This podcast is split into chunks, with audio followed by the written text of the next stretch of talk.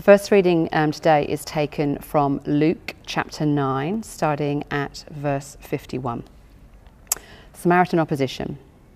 As the time approached for him to be taken up to heaven, Jesus resolutely set out for Jerusalem. And he sent messengers on ahead, who went into a Samaritan village to get things ready for him. But the people there did not welcome him, because he was heading for Jerusalem. When the disciples, James and John, saw this, they asked, Lord, do you want us to call down fire from heaven to destroy them? But Jesus turned and rebuked them. Then he and his disciples went to another village. The cost of following Jesus. As they were walking along the road, a man said to him, I will follow you wherever you go. Jesus replied, Foxes have dens and birds have nests, but the Son of Man has no place to lay his head. He said to another man, Follow me. But he replied, Lord, first let me go and bury my father. Jesus said to him, Let the dead bury their own dead, but you go and proclaim the kingdom of God. Still another said, I will follow you, Lord, but first let me go back and say goodbye to my family. Jesus replied, No one who puts a hand to the plough and looks back is fit for service in the kingdom of God. And the second reading is taken from 2 Corinthians chapter 9, starting at verse 6. Generosity encouraged. Remember this Whoever sows sparingly will also reap sparingly, and whoever sows generously will also reap generously. Each of you should give what you have decided in your heart to give, not reluctantly or under compulsion, for God loves a cheerful giver. And God is able to bless you abundantly, so that in all things at all times, having all that you need, you will abound in every good work. As it is written, They have freely scattered their gifts to the poor, their righteousness endures forever. Now he who supplies seed to the sower and bread for food will also supply and increase your store of seed, and will enlarge the harvest of your righteousness. You will be enriched in every way so that you can be generous on every occasion, and through us, your generosity will result in thanksgiving to God. This service you perform is not only supplying the needs of the Lord's people, but is also overflowing in many expressions of thanks to God.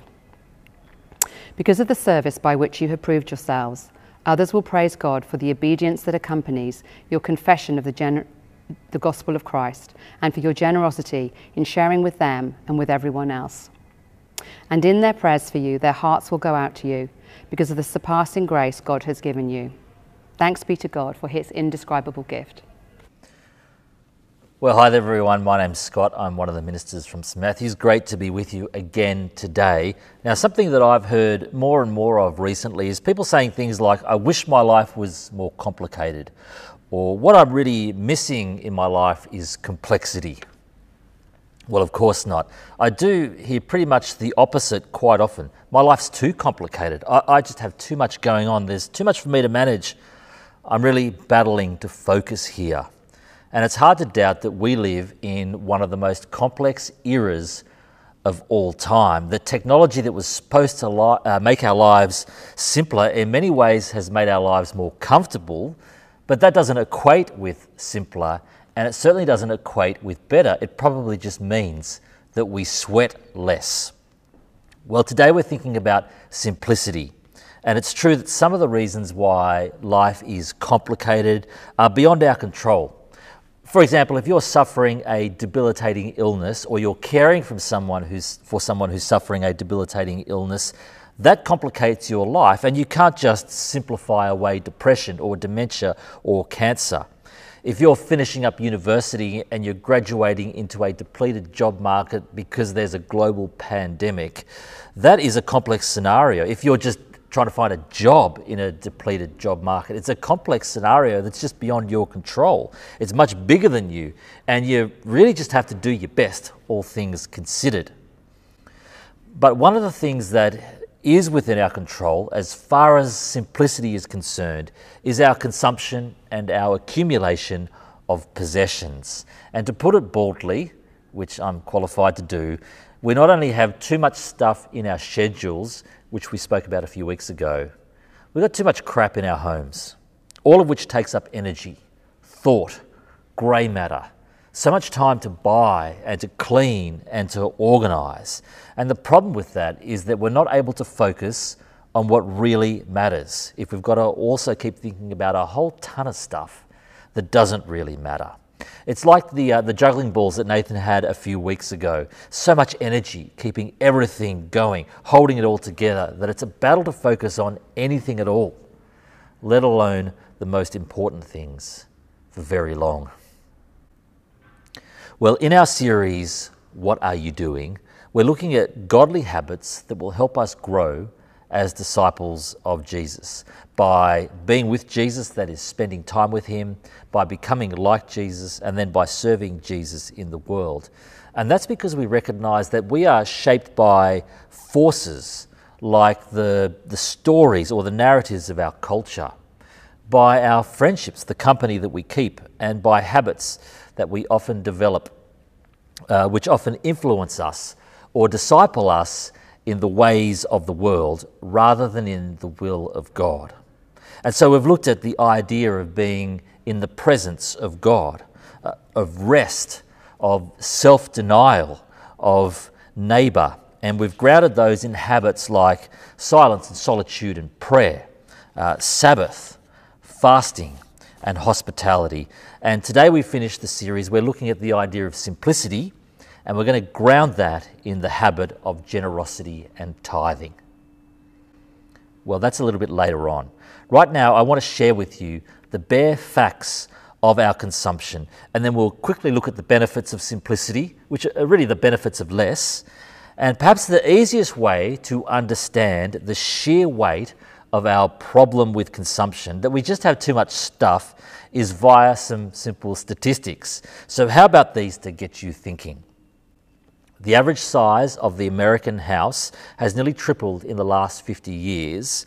But according to a CommSec Home Trends report released just last week, Australia is building the biggest houses in the world. And the largest houses in Australia are in Canberra. I bet you didn't guess that. Conservatively, there are at least 200,000 items in the average Australian home. And yes, every fork counts as one item, but that's a lot of forks, isn't it? So, unsurprisingly, when uh, asked how much spare room Aussies have in their home, 20% said they barely have room for themselves, and 70% said they need more. The average 10 year old has more than 200 toys but plays with just 12 daily. Women will spend eight years of their lives shopping. Now, I thought that was, that couldn't be right. And so I checked and I rechecked, and apparently that's right. Women will spend eight years of their lives shopping. And ladies, if you think I'm picking on you, how about this? Men will spend a total of 3,680 hours, that is 153 days of their lives, searching for some 200,000 misplaced items. They will spend one month of their lives looking for socks. So come on, gents, lift your game. Well, that really is just a snapshot to get you thinking. Uh, sometimes our lives are busy, uh, complex for reasons beyond our control. But for many of us, we have simply spent and accumulated our way out of simplicity. And of course, the real problem with the numbers is uh, the distraction that it all represents. So, Joshua Becker, Great hair, by the way. Joshua Becker, former Christian pastor and now best selling author of the Becoming Minimalist website, tells the story of one Saturday spent in his home in suburban Vermont. He was cleaning out the garage while his five year old son was playing alone in the backyard, wishing that he could play with his dad. And Becker struck up a conversation with a neighbour of his who simply commented, Maybe you don't need to own all this stuff. Well, the juxtaposition was striking, said Becker. My possessions piled up in the driveway. My son waited in the backyard. My day slipped away, and I immediately recognized something needed to change. My belongings were not adding value to my life. Instead, they were subtracting from it. Well, that is the problem, isn't it? Our culture says the more stuff you have, the happier you will be. You add possessions, you add life. But beyond a fairly basic point, that's just not true. They don't add life, and all too often they subtract from life, taking away our focus on the things that matter the most. In Luke chapter 9, that was read to us earlier, the Lord Jesus offers a striking contrast, and to me, it's most striking because of his focus and its simplicity. So, read along Luke chapter 9, verse 51, recognizing that the time was approaching for him to be taken up to heaven, that is, via his suffering, his death, and then his resurrection, Jesus resolutely sets out for Jerusalem. I think it's a vivid picture of single mindedness, isn't it? You can almost visualize him turning his face southwards, I guess, resolving never to look back. And in the next little section, you can quite clearly hear his commitment, his determination, his concentration on that singular mission. When a Samaritan village he was passing through rejected him, his disciples wanted to call down fire from heaven in judgment, as you do. But Jesus is not swayed by their basic desire for vengeance. He effectively says, Don't be stupid. We've got a job to do here. And then he's later confronted by two people who want to follow him but in a way that I think sounds harsher than Jesus intends. He tells them that their family entanglements, they're going to get in the way of following him. And he certainly won't get weighed down by material possessions. Uh, he meets a man who pledges to follow Jesus wherever he goes. I mean, that's a bold claim, don't you think? He, he can't have known Jesus' itinerary. And you'd expect Jesus to welcome that support given that he's just experienced rejection. But he replies curtly in verse 58. Read along with me. Foxes have holes, and birds of the air have nests, but the Son of Man has no place to rest his head. In other words, are you ready to embrace homelessness? Man, I hope you don't come from Canberra with all those big houses. Revenge doesn't distract Jesus, and material possessions do not encumber him. And as jarring as Jesus sounds, you have to admit that there is a simplicity, a single mindedness, a focus to his words and his life that is really quite a contrast to our lives, even just the burden that our physical possessions seem to place upon them. The sheer weight of them is just at odds with the simple way Jesus seems to move lightly through this world. And so I suspect that if we want to spend time with Jesus and become like Jesus and serve Him in the world, we're going to need to spend less and acquire less and maintain less. Now, as Joshua Becker, among many others, discovered, there is a whole lot of benefit of living with less and of living more simply. I know that our culture tells us that more stuff will make us more productive and more happy and more significant. And I realize that advertising often attempts to sell uh, this one last product as the thing that will really unlock your potential or your lasting contentment. Uh, I know that the basics or the basis of economics in the Western world really aspires to quarter upon quarter of continual growth, which necessarily means ever increasing consumption. And even technology forces us sometimes to spend more, even when we don't want to. You know, phone batteries die and cars rust out, and my old internet browser is no longer supported. I, I get all that. I'm just suggesting that there are benefits of less. For example, if you have less stuff, you discover you have more money. That is greater financial freedom. You have more time because you've got less stuff to look after, to clean, to organize. You've got less stress because there's less clutter that's always in your face, occupying that low level subconscious energy. You'll have more freedom with less stuff. Uh, you're likely to be more productive. It's likely to be better for our environment. Most importantly, I think, you'll have more opportunity to pursue your greatest passions, the things that matter the most. And that really is the basis of focus. You'll have space for faith and family and friends. And that's just some of the many benefits of owning less. And you can probably work out I really am an enthusiast for it. And so I trust that sounds really appealing the hope of being unburdened by the sheer weight of our physical possessions and freed up to focus on that which really counts. But of course, the question is well, how do we do that in practice? Well, there are plenty of books and websites that can help you out. You could start by Googling Joshua Becker and tapping into his Becoming Minimalist website. But here are a few suggestions for you. This coming week, could you go for one day, or maybe even two or three days, without buying anything? Could you remove the clutter from one room, one closet, one drawer, one desk, giving things away to people who could use them more, upcycling or recycling or thoughtfully disposing of? For every item that comes in, could one go out to somebody else? Could you repair rather than replace something? Or just keep what you have rather than upgrading at the first opportunity? Could you enjoy simple pleasures that require no spending or purchases? I mean, how about going for a walk along a world class beach close to you? Uh, could you avoid going to the shopping mall for retail therapy or thinking of shopping as entertainment? Could you say no to something that you like but you don't really need, even when it's on sale? In other words, could you say goodbye to a really good buy? Earlier this year, my eldest son James, who's a good guitarist, he wanted to buy an expensive guitar. I don't mind spending money on a good guitar because he's a good guitarist and uh, he'll use it for years to come. But he's already got a couple of good guitars. And so I said, What's the rush, son? He said it's 20% off and the sale ends today. Classic sales strategy. So I say it's 100% if you don't buy it, and that's every day of the year. Classic dad comeback.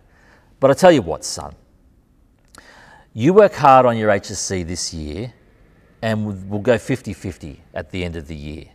You get a better discount, I get you to work hard. Everyone's a winner. Here's the thing by the end of the year, he decided that he no longer wanted that guitar, and now he's renovating an old guitar with new parts. And every aspect of that outcome warms my heart, it really does. You can say no to the sale, and sometimes just waiting a wee while helps you work out if you really ought to buy something. So, there are just some general ideas for how to put this concept of simplicity into practice. But really, the habit we want to land on today is the habit of generosity, the practice of tithing and financial giving. And as we said, one of the great benefits of pursuing a life of less, a life of simplicity, apart from the focus that it gives you uh, for the things that really matter in life faith, family, friends is that it gives you buffer uh, a little bit of financial margin, you've got more money than you otherwise would because you're living with less. You're kind of living smaller in that sense. And so you can give more. You can live a more generous life. Now, just within the verses from 2 Corinthians chapter 9, I hope you've got that open in front of you. 2 Corinthians chapter 9 that we read earlier today, we are given the following encouragements to be generous. Let's read through them together. Verse 6 If you sow generously, you reap generously, and vice versa. Now, that's not an investment strategy. It's just saying God seems to work through your generosity and you don't miss out. Verse 7 God loves a cheerful giver. So give cheerfully. Verse 8 God's grace will be at work in and through your generosity. Verse 10 and 11 God will give you what you need in order that you can be generous. So, in fact, this is for everyone. Everyone can do it. Verse 11 and 13 people will praise God because of your generosity. Verse 12 through your generosity, you will supply the needs of others. Verse 14 your generosity leads not only to people praising God, but people praying for you. I mean, that's reason in and of itself. But underpinning it all, your generosity shows that you understand deeply how generous God has been to you in creating you and forgiving you and dragging you back into a relationship with Him through the life, death, and resurrection of His Son. So, even from that one little passage, there are lots of reasons for being generous. Can I give you one more? I was reading Science Daily this week. It's uh, one of my favourite journals. and it was discussing uh, new research out of Indiana University, which suggests that giving has a further potential benefit physical attractiveness. Who'd have thought? People who were givers were rated as more attractive across three large studies being conducted at different times using different participants and using different methods and measures. How about that? Professor Sara Konrath noted this Our findings suggest that beauty products and procedures may not be the only way to enhance an individual's attractiveness. Perhaps being generous could be the next beauty trend. Perhaps being generous could be the next beauty trend. Well, there you go. I call it sexy generous. Now, if uh, you're new to St. Matthew's, or perhaps you wouldn't yet call yourself a Christian, uh, I'm not really talking to you in this next little bit. And in any case, we don't talk very often about money here. But for everyone else, let's drill down a level. What might sexy generous or just generally generous look like in your life? Well, in the Old Testament, the start point was to give a tithe, that is, a tenth of their crops or their income for the service of the Lord. So I think 10% is a, good start point in your thinking and your decision making. But of course, we've just seen the New Testament promotes generosity, so perhaps you should give more than 10%. And you don't have to give that money to St. Matthew's Manly, but you might want to ask yourself this question if I don't, who will? If this is my family of believers, it's no one else's responsibility to supply its needs. Now, I very rarely touch money in this church. My experience of it is that it's a good steward of God's money. It doesn't waste it, it adheres to strict process around budgeting and receiving and the spending of money. Uh, spending is wisely overseen by the parish council and the wardens and the treasurers of the church. Uh, it's reported upon regularly and transparently, like Bruce did last week. So it seems to me there's lots of good reasons to give to your own church, and you can do that quite simply by going to our website. But I can't insist on that from the Bible, and I wouldn't insist on it anyway. Of course, you can give to other places, and I would really encourage you to do that um, both to mission and to contributing to the needs of poorer folks. Well, in our family, this is how we do it. And uh, to be honest, now is probably the time of the year where we need to have uh, or revisit our arrangements, uh, especially as we heard last week that as a church we need to grow in our general giving. Maybe it's a time for you to have that conversation in your family or household too. But in our household, we give 10% of our income to St. Matthew's Manly. Very happy to do that. And we also support a sponsored child. Very happy to do that. And uh, a few years ago, I sort of just made a, a pledge in my head that whenever World Vision asked for more money for a special appeal, I would give some. I think they've worked that out too. And so, to be completely honest, I don't always take their calls now, just in case. But we feel free to give away little bits here and there as the opportunity arises. And I think that allows um, me to support the needs of my own spiritual community. It allows me to provide for the needs of poorer folks It also gives uh, me the freedom or us the freedom to give to other causes and missions and people that I like. And it doesn't seem to me to be especially generous. I mean, I've got friends who have resolved to give away one extra percentage point of their income every year so hope they don't live too long. Uh, and you know, there are, are, people who reverse tithe, they can live off 10% of their income and then give the rest away. So there are actually lots of ways to slice and dice this distinctively Christian habit of practicing generosity. And uh, I really do commend this habit to you. Well, friends, let's wrap up today. And let's wrap up the series in general. As Christian people, we were created, we are forgiven, saved, restored into relationship with God, and promised an eternal inheritance in heaven, all because of God's grace in the life and work of His Son, who resolutely, single mindedly set out for Jerusalem, where He would suffer and die before rising again our life and our life in Him is all on account of His grace, and we are, in that sense, unnecessary. merely grateful recipients of his extreme generosity towards us. And you'd have thought, I suppose, as grateful recipients of his generosity, that it would be simple for us to grow as his disciples. And yet we find that the stories that our culture tells us, some of the company that we keep, some of the habits that we have developed, want to influence us or disciple us in the ways of the world rather than the will of God.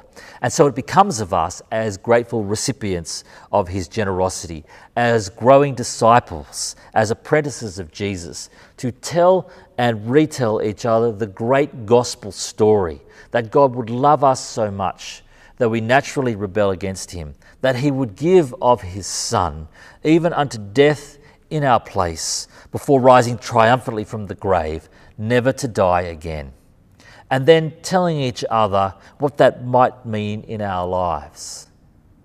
That we can enter His presence, that we can rest in Him, take a break, that we can say no to ourselves without it killing us, that we can serve our neighbour without diminishing ourselves, that we can buy less and have less and yet be more content and more generous and more focused. So it becomes of us as recipients of grace, as growing disciples and apprentices of Jesus, to intentionally form godly habits that might start out as something that we do, but which become things that do something to us. To practice silence and solitude and prayer, to enjoy Sabbath rest, to to fast from the goodness of food for the even richer goodness of God, to practice hospitality, and to become habitually generous people in all our cheerful attractiveness. Now, none of these things are the grounds upon which we are saved by God or loved by Him, but they will help us grow. And if one or other of these things is not for you, then that is okay. But can I finish with the title question of our whole series. In that case, what are you doing? Well, Amen and Amen.